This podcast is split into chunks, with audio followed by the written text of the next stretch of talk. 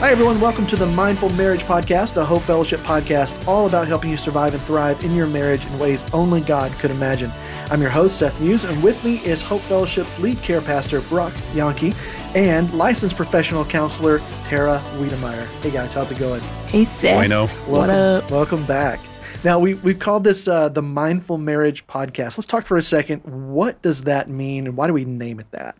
So we kind of landed on this name because, um, as we talked about in episode one and what marriage really is intended to be, I don't believe that we can begin that journey or get anywhere down that path without mindfulness being a part of the equation in a marriage. So, you know, you can do anything mindfully. Um, and I think that very much so it encourages and promotes gratitude and compassion and overall awareness and and I just think it's it's a really great way to live your life. So Yeah. marriage being the most important relationship, why not apply it to that?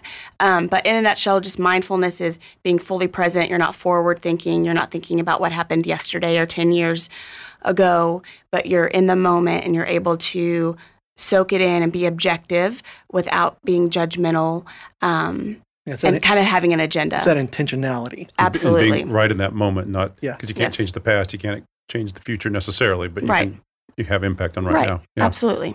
And I think for me too, the idea of mindful marriage is like it's got several meanings to it. Like Tara talks about being mindful is like being present with yourself, but also I think being mindful is this idea of taking care of yourself. We talked about self care. That's such a Mhm. huge part of it. And I think also a large part of marriage is like we don't know how to think about marriage and being mindful of changing the, our perspective, changing the way we think so we can have a more godly perspective instead of a selfish perspective. And all that comes together. We're more mindful about this present moment, about what we're doing and how we should think and how we should take care of ourselves. And that helps us then have a much better marriage if we're mindful about the things that are going on inside of us. Right. So, and it, how, even more mindful and aware of how we show up. Yep. So that's very important if you're going to invol- put two humans together who are full of emotions and history and experiences and try to make them live harmonically Yep. in one facility. Yeah, harmonically. I also like to live harmonically when I'm listening to blues music. it's very musical. I like I like to live very harmonically. That's my dad joke of the day. Oh, gross. Let's not do that again. It was not. It didn't come out right, so uh, that may not. Be Tara's response though was, was great. Oh, gross. Let's not do that again. That was fantastic. Yeah. So, All right. Well, last week we uh, we did talk about self care and how it affects not only ourselves but how we can't really be there for someone else unless we're really taking care of ourselves too. Um, so this week, how are we going to serve our spouse? There's an element of serving that uh, goes along with with the self care. It's that first you're working on the inside, but then it's like, how are we gonna? How's that gonna come out to your spouse? And we have a word for that, and it is serving right. serving your spouse. So, uh, why is serving a spouse important to God or or even your marriage? I'm trying to let Tara go first, but she keeps pointing back at me, so I'll go first here. I tried to defer. She said I, my chivalry was lacking, so I was trying to up that a little bit. Understandable. But again, I've mentioned him before, but uh, John Gottman talks about how oftentimes in a marriage we get in trouble if like there's one person up on a pedestal and they're kind of looking at the other person and kind of lecturing. That that's really never. That's he, he puts marriages in two categories: the masters and disasters. If you're up on a pedestal, always trying to teach and always trying to make sure the other person understands your perspective, that's kind of going to go to the disaster category. And one of the things that I really believe in in the Bible is I do believe that God has called you know a, a male to be the head of the household, but a lot of times we get this idea that it's up on a pedestal lecturing. But man, if I really think a biblical perspective would be, man, if you're called to be a servant leader, which Jesus is called to be leaders, that means you're the mm-hmm. biggest servant in the home. Mm-hmm. And so instead of standing up and lecturing someone, it's almost like you're taking a position of looking up to their needs and saying, what can I do to make your life better? How can I serve you? And realizing that is a biblical perspective. If we do that, God said He's going to take care of us and pour out His blessings on us. But we don't do it to be a blessing. We do it because we want to love another human being. And I think that's this idea, that perspective that we have to have in our marriages. I'm involved with this other human being to enhance their life, to make their life better. It's not just all about me. And so I think being a servant is real, true, honest to goodness Christian leadership. So I think every one of us takes that idea in our home that this person standing next to me, that's the person that God has really called me to lay down my life for and to serve. hmm I agree with that. And I think we are, even people who are introverts and, you know, say they don't like to be around people or people are exhausting. And w- we are all wired to be in community and to be connected to other people. Maybe it is at you know to a lesser degree for some, but we are definitely um, designed to not be alone in this world and not go through things on our own. And I think that in marriage, so oftentimes we still try to do things um, on our own and say that we're doing it together. Uh, and so I think a lot of times just if you're really doing something together, one person can't be as you you know as you call it like the pedestal. Like that can't be the model from which you operate. Mm-hmm. And so I just think it's just very important to realize we're on the same playing field and this is egalitarian and we're on the same team and really promote that in the way that we show up and talk to each other and love on each other and serve each other, you know. Because sometimes that comes from this actually a noble place. Right. Like, I'm going to save you. I'm going Right. to help you. I'm going to support you. And then it turns into the ugliness of the pedestal. I'm better Um, than you. I'm better than you. Yeah. I'm, You don't need tell me. me Yeah. how to do things. You need me. I don't really need you. I'm Mhm. self sufficient, but you're not. And that kind of gets into that ugly side of things of, of, of marriage. And it's like you slip into that. Don't even know you're slipping into it because of habits and patterns and things that just go on and on and on. And they just perpetuate that idea. I'm on, I'm in charge here. I got to make things happen or they don't happen. And that slips into that relationship sometimes, I think. Um, this idea of I need to be served. Like when we're on the pedestal, we feel like I'm helping you, but you're also, I'm expecting things from you. I'm expecting you to help me make this thing happen.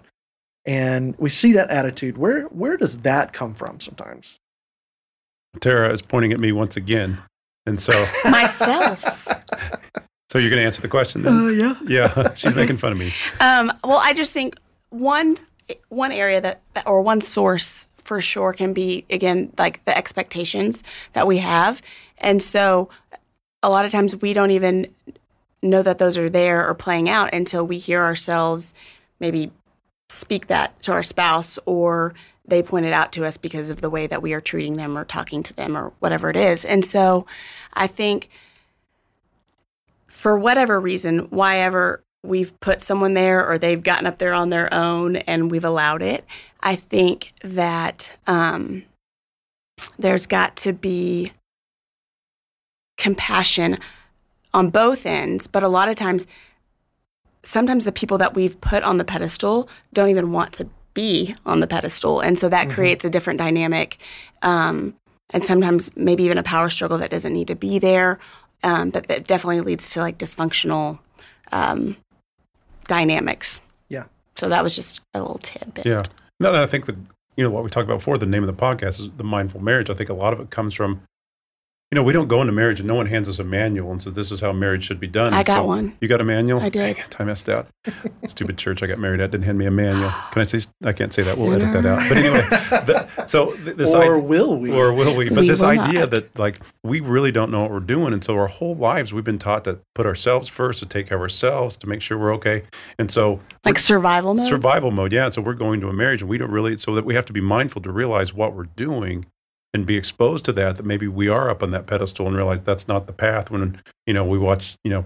Movies from the 50s. I don't know if people watch a lot of movies from the 50s, but maybe sitcoms that we get this idea that it's just that one person serving the other instead of like this Mhm. mutual idea of serving each other and putting other others' needs first. Yeah. So Well, if we we obviously need to make a shift in some of our relationships and and self-awareness, self-care, all those things we've discussed help us to see how can we serve better. Um, when we want if we want to serve our spouse, what are some things that are practical we can start to do? Because it's hard to practice an attitude of Mhm. servanthood, Yeah. right? You can actually do serving things.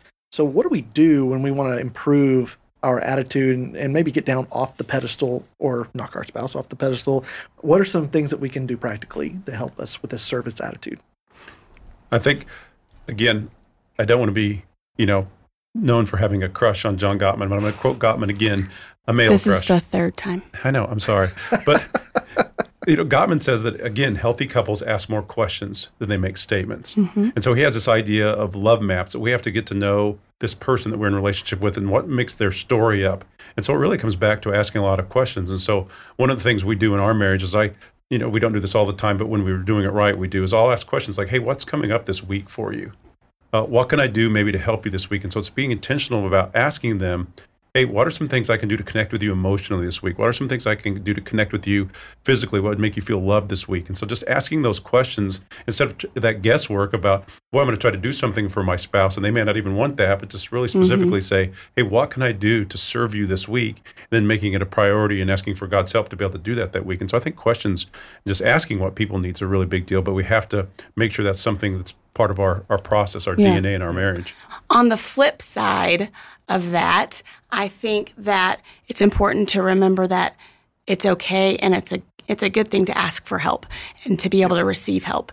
Um, and so, for me personally, I'm still definitely growing in that area um, because I've always viewed that almost as a weakness. That I'm if I have to ask for help, then I can't do it all, and if I can't do it all, then you know I'm doing it wrong. Yeah. And I don't think that is at all um, true. And so, if we are on a team with somebody, we all have a role to play.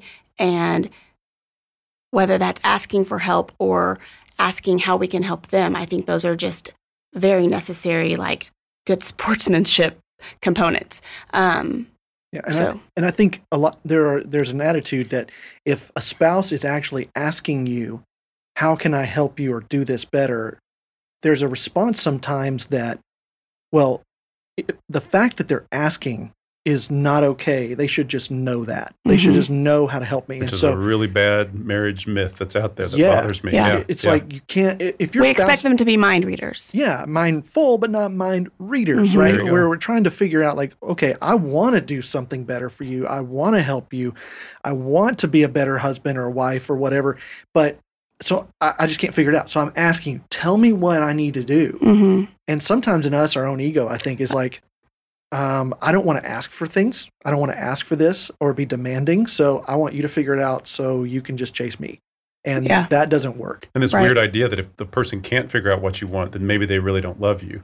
Yeah. And maybe it's just they have a Mhm. different family of origin. Right. Maybe they have a different way of doing things. Maybe they have That's never even crossed their mind. That never Yeah. crossed their mind. And so Mhm. that, that really is, that to me, that's the height of love by asking a question, saying, what can I do to, to Right. serve you? What can I do to make your life a little bit better? That's the height of love. right because the, there's there's really no worse feeling than like your spouse comes home and you've you've cleaned the house you cleaned the kitchen but that's not really what they need so they're not super excited about it and they don't seem ap- appreciative of it or they're just like hey thank you and you're like well, i did this thing for you this was a huge gesture and you don't get the gesture Mhm. and and really what it is is that i i'm guessing at how i can help hmm and if i could ask you like what would really make your day today for me to do for you that you don't have to mess with or whatever Yeah, one of the best things I ever did was I asked my wife, if you give me the top three list in your life of what three things would really make you feel loved, Mhm. and she'd answer that for me. So now I know in my mind I have a target. Yeah. If I want to serve her, I know, okay, if I just hit one of those top three things, I'm probably going to hit a really nice shot out of the outfield. Sorry, I mixed sports in there a little bit. But mixed like, analogies. yeah, Good. mixed analogies. I'm sorry. And so, but that has really been one of the best things I could have done because I just don't wonder anymore how to show her love. I know exactly here's three things I can do. That's a good practical takeaway is to go to your spouse, sit down and go, what are three things that I could do for you on a regular basis or on a weekday or whatever? hmm Tell me what those things are that if I did those things, you feel loved. Yep. And then write it down on a list, keep it in your purse, keep it in your wallet, and take it out and look at it every once in a while, you know, that kind of thing. Or have set reminders on your phone. Yeah. Yeah. Like Monday, that's the day I'm vacuuming because that's what she said she really wanted me to do. And that would, for some reason, that is it. But My that- husband has a timer that goes off on his phone every day at the same time to check in with me because he knows that I want to I want to get I want to check in during the day, you know, at some That's point good. or at least like no, he's still breathing, Yeah. you know. So that was something he a I great had idea. to That's great. it's it, we have to sometimes teach people the way we want to be treated. I mean, that goes that that's that goes to so many different things, but especially in this, I think if you grew up one way and they grew up a totally different way, you're going to come to the table with different rules to this game and it's Mhm. that's hard. very difficult. Yeah. Yeah. And I think there's so many tools, so many, so many technological advancements that we've made that help us do this. You know, you have an iPhone or a smartphone in your hand.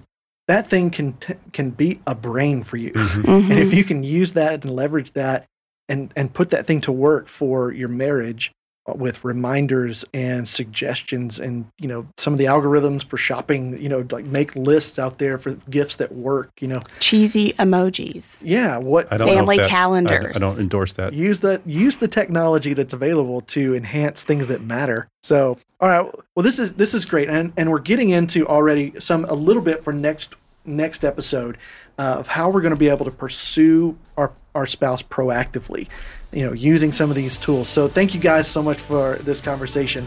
And uh, thank you thank you for listening to the mindful marriage podcast. Next time we're going to talk about being proactive in pursuing our spouse. We'll see you then.